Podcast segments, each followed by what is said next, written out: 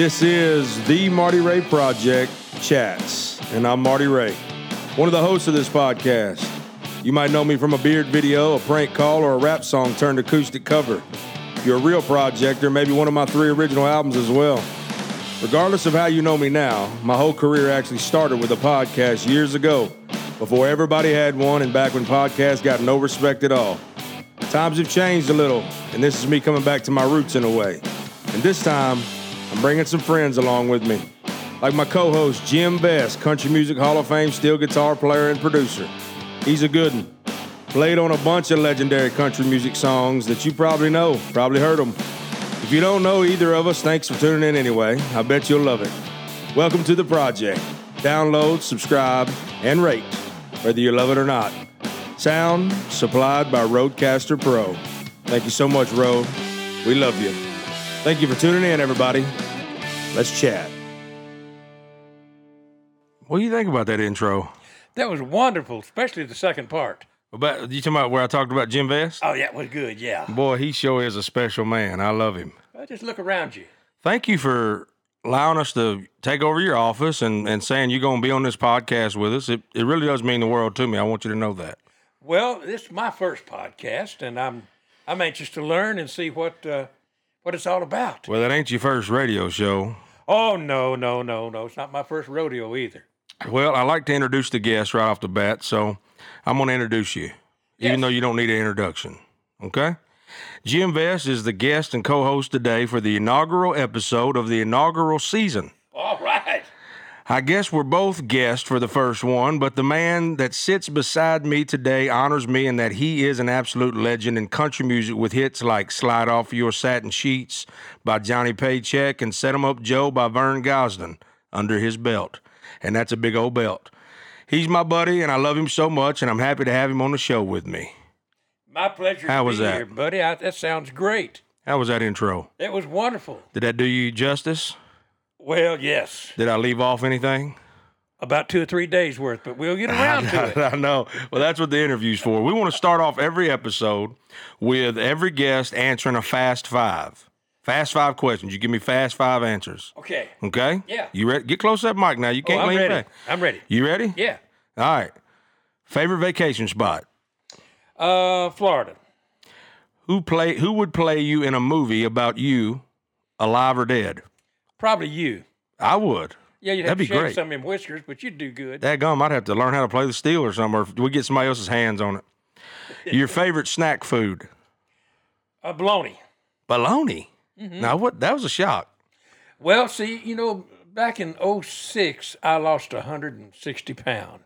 And I found And it was all bologna. well, I found out that if I kept turkey and bologna and meat, boiled eggs, and a few vegetables to snack on, and like five sacks, six snacks a day, uh, I lost 160 pounds. So, you know, I never did get tired of bologna, and I did get tired of turkey after a while. I cooked a turkey every week. Okay.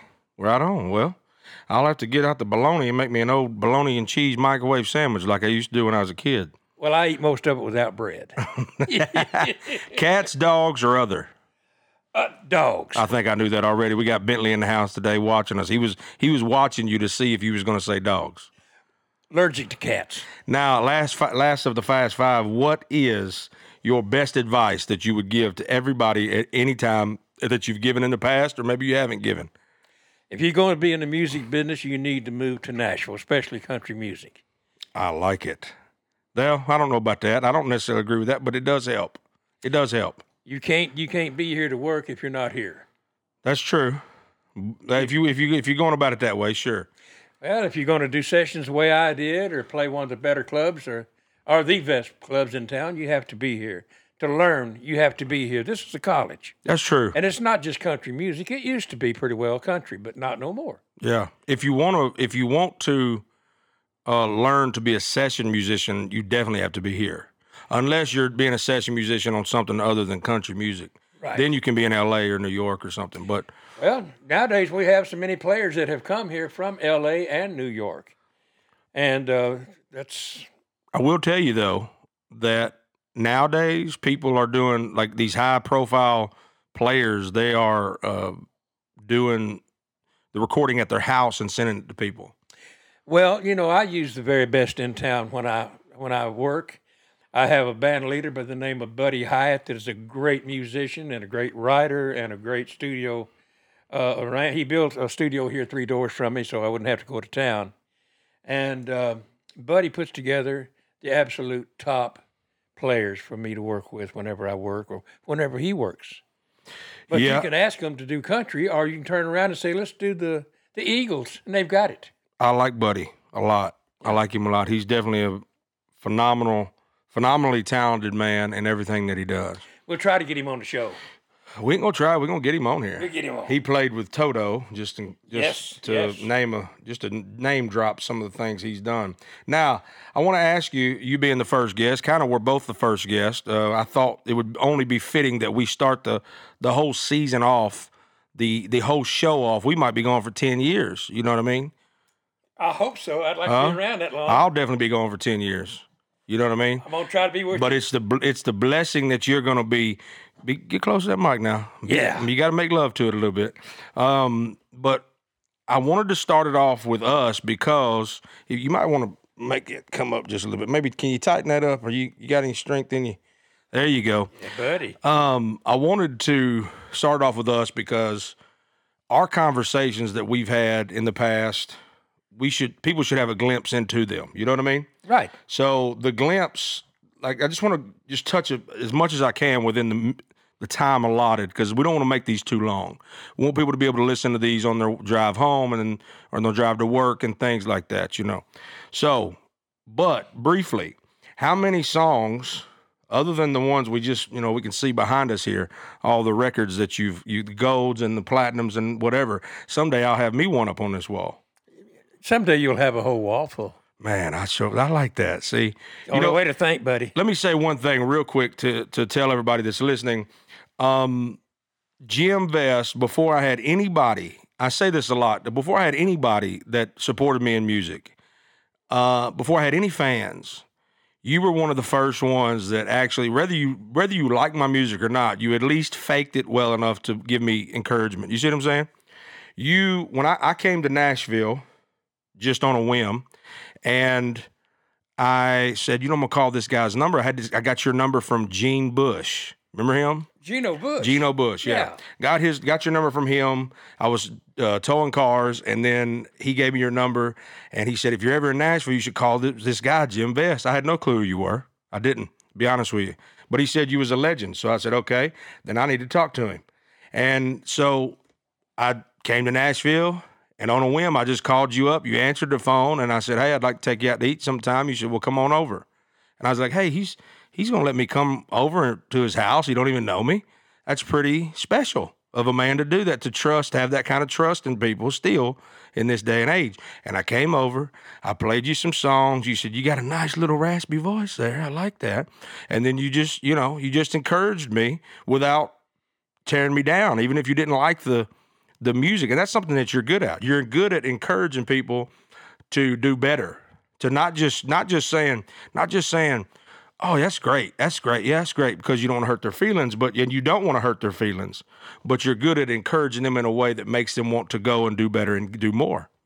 You never know who you're encouraging. Just might be that next number one big star. Is exactly what you're looking at right now. You know what I'm saying? That's you. You, you should especially you. Anyway, so how many songs have you been involved in that have charted? Oh Lord. Well, you know, when Johnny Paycheck started doing his biggest stuff, we started in '77. I did three albums with him, which encompassed "Take This Job and Shove It," "Outlaw Prayer," and uh, just song after song. "Slide Off Your Satin Sheets," "Only Hell My Mama Ever Raised." Two albums with George Jones. Uh, three with uh, Vern Gosdin, all his biggest hits. Lorrie Morgan, her biggest hit. Uh, uh, what part of No Don't You Understand? Uh, two two pop albums with Bobby Vinton, and of course number ones out of my publishing company. I give Tracy Lawrence his first record, And which that's was- that's over here behind you. that's on the wall somewhere. Yeah. Sticks and Stones, yeah. And then I had another number one with him the next year. Can't break it to my heart. Got it through my head, but I can't break it to my heart. What a good song. Amen. I And grew up on uh, Tracy Lawrence and people like that. God bless Tracy. He, uh, I think he cut that back in 1990 or 91, and we're still getting money to this day in 2020. You, you got a check the other day that wasn't too bad for that, didn't you? Oh, sir, it was a nice little check. Thank you, Trace. Thank you, Trace Atkins. Yeah, I- uh, Trace Atkins. no, Trace. Tracy Lawrence. Yeah. Maybe we'll get him on the show someday. There's a good possibility, you know. Uh, I went to see him. A friend of mine uh, begged Come on, me come on now. to um, Make love to that mic. go with us down. I don't know if it was a wild horse or where, but I didn't know at that time. But he said he had bought uh, uh, meet and greet tickets. You know, that's something new for me. I'm out of that old school where we're all friends, we all work together, and if I walk in the room, they re- respect me and I respect them. Right. And uh, so we they took me up a flight of stairs that I could have killed them over. And when we got to the top up there, the little room uh, where Tracy was meeting and greeting people, and they got to come up on a little small stage with him and and have a picture made, and then he'd sign a picture and sign an autograph. a long a long time ago, funny Tracy Lawrence story. A long time ago, uh, before, like I said, during that time when I had no fans, didn't know anybody in the music business, I went to Tracy Lawrence's concert, and I was one of those people that got to meet and greet because I knew the guy uh, that that booked him. So I got to meet and greet him. I took a picture with him. I handed him my first CD, right? Yeah. And I he took that, and I didn't think he was really going to listen or do much uh, with it, but he apparently he didn't tell me anything. But the booking guy that I know, he said that he went on his bus and listened to it and got back off the bus and said, "Tell that kid he's good." So that guy told me that years ago, and then Tracy Lawrence started his own record label years later. Mm-hmm. I don't know if he still has that or not. I think he does. But at that time, when he did that, I was like, oh, I got to, I want to get on this label. But never happened, never came to fruition. Didn't really try that hard to get on it, but thought I had an in there, you know. But Uh, your music was a little bit different from what his. He liked what he heard out of you and your voice. yeah, that's what it is. Yeah. It what it didn't fit his genre. yeah country music status thing. I don't really fit in. I'm not. I'm an out of the box guy. Like you can't really box me in, and I'm fine with place that. Place to be. That's what got me so many sessions myself, is because I always tried to to give them something different, just like set 'em up Joe.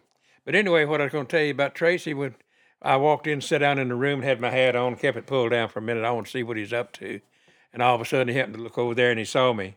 He said, "Excuse me, ladies and gentlemen," he said, "but I've got to do something right here." Stepped off the stage and come over to where I was sitting and helped me up because he knows my old knees are bad and hugged me and kissed me right here on the corner of the mouth. And he said, "Man," he said, "I haven't seen you in too long." You know, I played uh, when he got married. I uh, my gift to him was uh, I had a group called the Nashville Cats that I started back in 1960. Legends. So we, uh, I got the cats together, and uh, by this time it was not the Nashville Cats; it was the Tennessee Fat Cats, and we did his uh, wedding for him as a present. And that's something. Oh, we played his deal for him real good, yeah. And didn't he make him get up to sing? Mm, Did it all for him. I wish I could have been there. Well, you, you just come from there. I You- told you. you know, you know, I was at you. You got your big poster here on your wall, and and you went to you got inducted into the Hall of Fame in what was that? Or was it the governors or what was this that happened here? I forgot. Uh, that right there, T.G. Sheppard and his wife and Buddy Hyatt decided that they wanted me to see some of the flowers instead after I was gone and couldn't see them. So they put together a, a, a thank you Jim Vest Day at the Third and Lindsley and packed the house. Yeah, I was one of them. I, just because I was in there, it was packed. Well, yeah, uh, it, it it was fun. They had uh, uh, Brent Mason on, you know, top players. Every one of them come and did the show for nothing. Yep. And even when it, Buddy said, I'm going to pay for everybody's cartage, I think they all took the cartage money, except Brent Mason. He said, No, I come for Jim all the way. Well, he's so rich, it don't really matter anyway. You know what I mean? That man. yeah, makes but that he money. is so good hearted. I've seen him give guitars to people that couldn't afford them. He's a he's I think the number one guitarist guitar player in Nashville, ain't he? It's who I use on all of my stuff. Yeah. So I, I don't know if you remember or not, but I was there. I signed your your book, your your note there. I don't even know if you remember me being there. Oh, yeah, because we've talked about it before. Oh, did we? Yeah, yeah. And I don't see my name. Did you you erased it, didn't you? I don't think you can erase You words. rubbed my name off. It might have some of that uh, White out? White out, maybe. now, if you signed it, it's on there.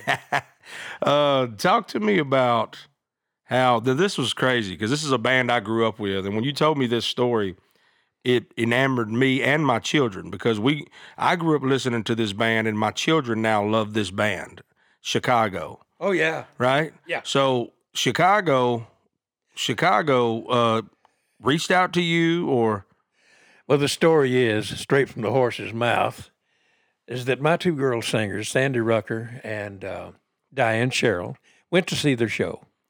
And you know how two girls can get places nobody else can, so they wound up in the back room. yeah, how do they do that?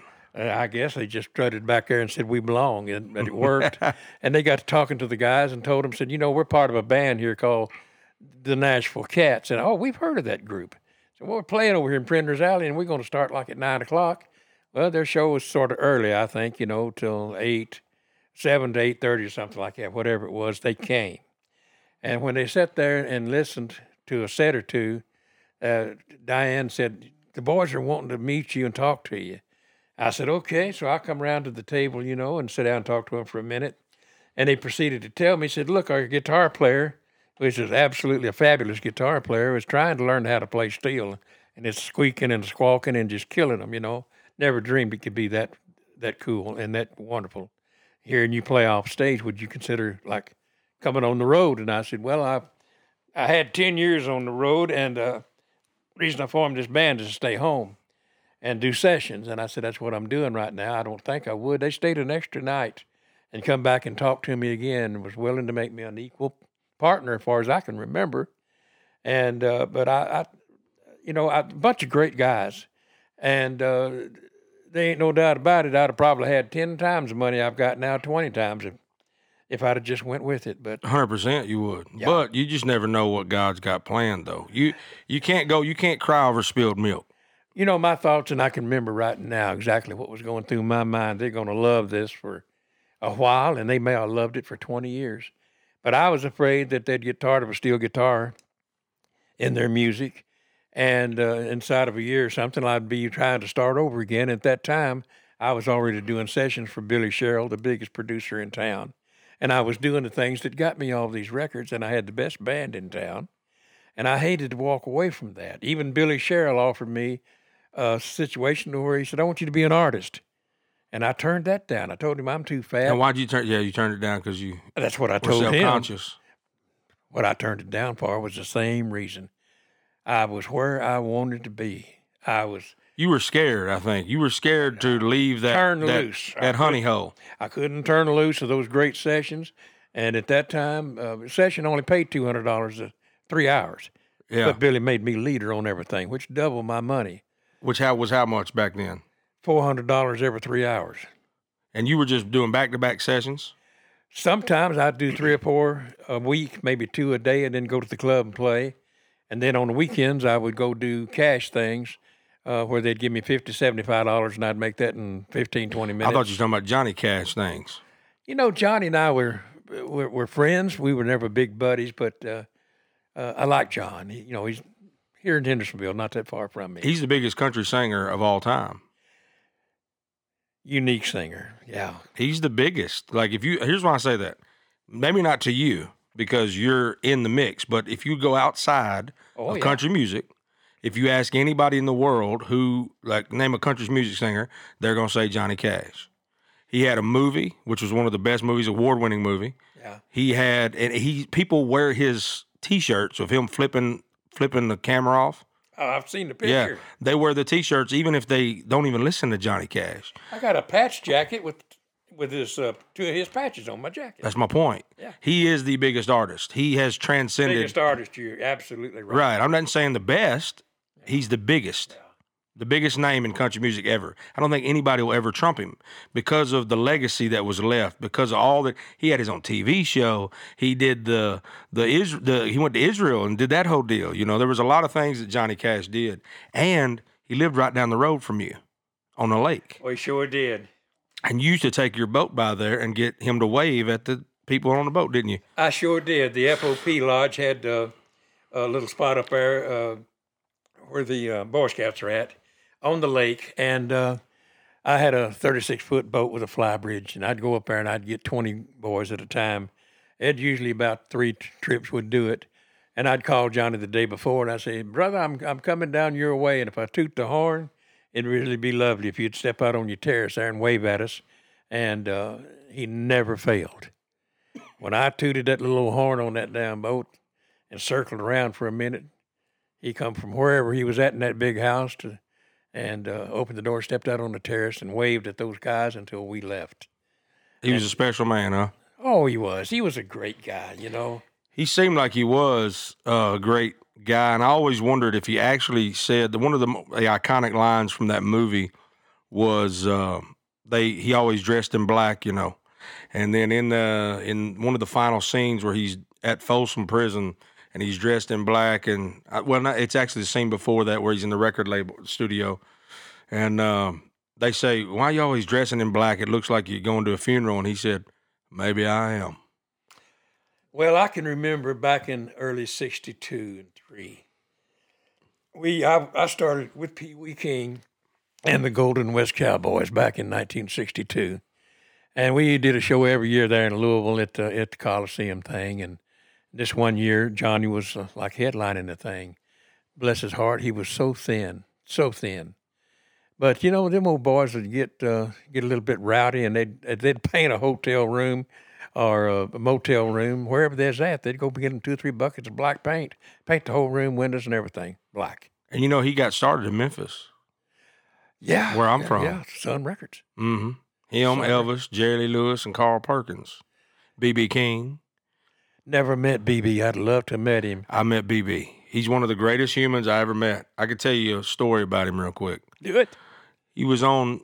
I went to see his show. He was on the stage. This was in his older years. He was so he was couldn't walk real well, and he was in a he was in a chair in the middle of the stage, and he was playing, and all the house lights were down like they do with concerts, and he immediately says, "Turn the house lights up. I can't see my people." Right, and they turn them up a little bit, and then he says, "Turn them up more. I can't see my people." And they turned them all the way on. He played the whole show with the house lights all the way on, and so he's seen everybody. And I was on the front row, and he was playing and playing and playing. And uh, he, in the middle of "Thrill Is Gone," you remember that song? I do. Yeah, in the middle of that, he stops because I'm over there just, you know, just just just vibing, and he stops and he goes, he goes, everybody calm down, everybody just calm down, hold on, hold on a second, like that, you know, and everybody in the audience is like, what in the world happened? Did somebody miss a note? And he looks at me, looks dead at me, for some whatever reason, and he says, as long as that man right there is having a good time, so am I. Thrill is gone away. And I was like, son of a gun. And there's more to that story, but I'll save it for later. Um, because I want to ask more about you before we have to cut this off Yeah. and get the next guest. But tell me about uh we mentioned you mentioned your playing in the bars and that was your Nashville Cats and that was kind of y'all scene, you know what I mean, playing downtown. Right. Printer's Alley was a big place for you. It was. So I want you to I want you to come closer to the microphone, and I want you to tell me about and be honest. Let this be candid. Tell me about Hank Williams Jr. Well, Hank used to come see me. Uh, seemed like I saw him about every week, and he'd come by, and and a lot of times he'd stay till I I got through, like at two o'clock in the morning, and then we'd go out in whatever limousine or whatever he had, and we'd roar till sometimes daylight together. But Hank was a good friend, and then later on when they did the movie about Hank falling off that mountain. Uh, the cast uh, people uh, asked if I would do it, and I said yeah. And I was in the, the that movie uh, with John- some ladies. Oh Lord, yeah, but I don't know if we could talk about that. we could talk about anything on here. well, the thing about it is, is They this is a this is a no holds barred place. well, in this one scene, they had this lady with uh, beautiful, and she had blonde hair all the way down to her butt, and they had that all gathered up inside of a cowboy hat, and she's laying with her head almost off the end of the bed. Mm-hmm. And now, for some reason, they needed me uh, sitting up like this against the headboard. And she's laying there with her legs spread open and just a little bit of cover across the top of her butt. Well, needless to say, those were really sheer thin panties. Mm. And I'm having to sit there and watch them say, Up, something happened. Let's take that again. And then I caught myself trying to say that one time. Whoops, we need one more. but anyway, you know, Hank comes by and says, There's my hat, and grabs her hat, and her hair falls down beside the bed, and he goes off in the other room, and that's the shot they was trying to get. But I don't think I'll. That's been a few years back, 20 or 30, and I still hadn't forgot it. yeah, you still dream about it every night, don't you? Well, not every night, but most every night, yeah. when you can remember it. Now, I wanted to say something else, uh, which was shocking to me when you told me about it. Um, Hulk Hogan sat right here in this office. No, he did not. He had me. All of our talk was on the phone. Oh, together. was it? his daughter uh, was trying to get a deal, and uh, he called me and asked me if I would help, and I said, "Yeah." I said, "But I'm not going to do this for nothing." I said, "I know most everybody in town, and I'm respected." Oh yeah, he said, "I've done checked you out. I, I, I know people that know you now." Right. And uh, so I asked him for a certain amount per week, and he said, "Well, he's going through." Uh, Go ahead. Go ahead. Keep talking. I think that's uh I think it's our one of our guests walking in. well, that's our burglar alarm letting us know that we have Yeah. more guests wanting to talk. Go ahead. This Jim Vest office is very, very secure.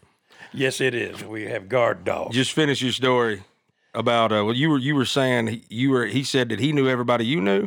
Well, no, he knew somebody that I knew that give him the recommendation about Jim Vest and who I know and how long I've been in the business, and he's wanting me to work with his daughter. Right. But he didn't want to pay me nothing for my time, and I have I asked him straight up. I said, "Hulk, how many times do you go wrestle somebody and then tell them, you know, there's just no charge? Especially this could take months of every day or so, lunches, gasoline, my time."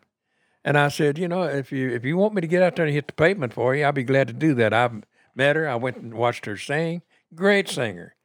But he was telling me about how he's going through all this shit with a, uh, a couple of million dollars all up in there about a court case, you know, and he just couldn't afford to pay nothing right now and this, that, and other. You go do it and we'll make it right with you. But I, you know, after you've been in this business as long as I have and as long as I've dealt with people, you know how to keep yourself out of trouble Yeah. and you don't need to be on the short end of the stick asking for something that you're not going to get. And you know what's funny is uh, a lot of times, even even in my life, people will, will ask you to do things in music. They they expect it to be free, and it it could be a myriad of things, right? It could be any show, and there's always a reason why you should do it for free, because it's all there's always a good cause, right? And and you can't. I, I believe in doing some charity work, but if you do every charity event that comes across your your email, you will be broke. You'll have to work a factory job and do music on the side. Well, of course, I like I said, I had one of the best groups in town, and out of uh, 15 or 16 years, I look back on my books, and we were out of work two weeks in that long a time. And uh, and I paid my men good. I wouldn't allow a tip jar on my bandstand. No, never was. I remember you saying that. That's very unique of you. uh, I just I wasn't raised that way. I was raised by the great in, in this industry, starting with Pee Wee King and Bob Wills. Worked opposite of Bob Wills. There's no way that would work today because they're not paying properly. Well, that's the big thing. They're not paying property, and they found out that everybody wants to wants to be seen, and they putting that out there. You know, I'll give you thirty dollars a night. I paid a hundred, one hundred twenty bucks a night to my men. Plus, they got so many sessions, with things that I produced, and uh, but I never turned down uh, the things that I knew were legit. Right. Every cerebral palsy, every crusade for children, you name it, we did it. We've got another one coming up here, I think, on the 21st or the 22nd, for a great steel guitar player that uh, that worked with Waylon and and Willie and Cash and all them, and his name is Robbie Turner. Robbie had a little accident that put him in the hospital, and he's doing better. I've been to see him a couple of times, and we talk. But on the 21st or 22nd of February, we're going to have a a nice big benefit for him, and I think Chris Stapleton will be there working Hey. for nothing. Jamey Jo- Johnson probably there for nothing. I think that Vince Gill might stop. Well, it's not hard to come in and do something for nothing when you're a legend already, when you're already making a bunch of money.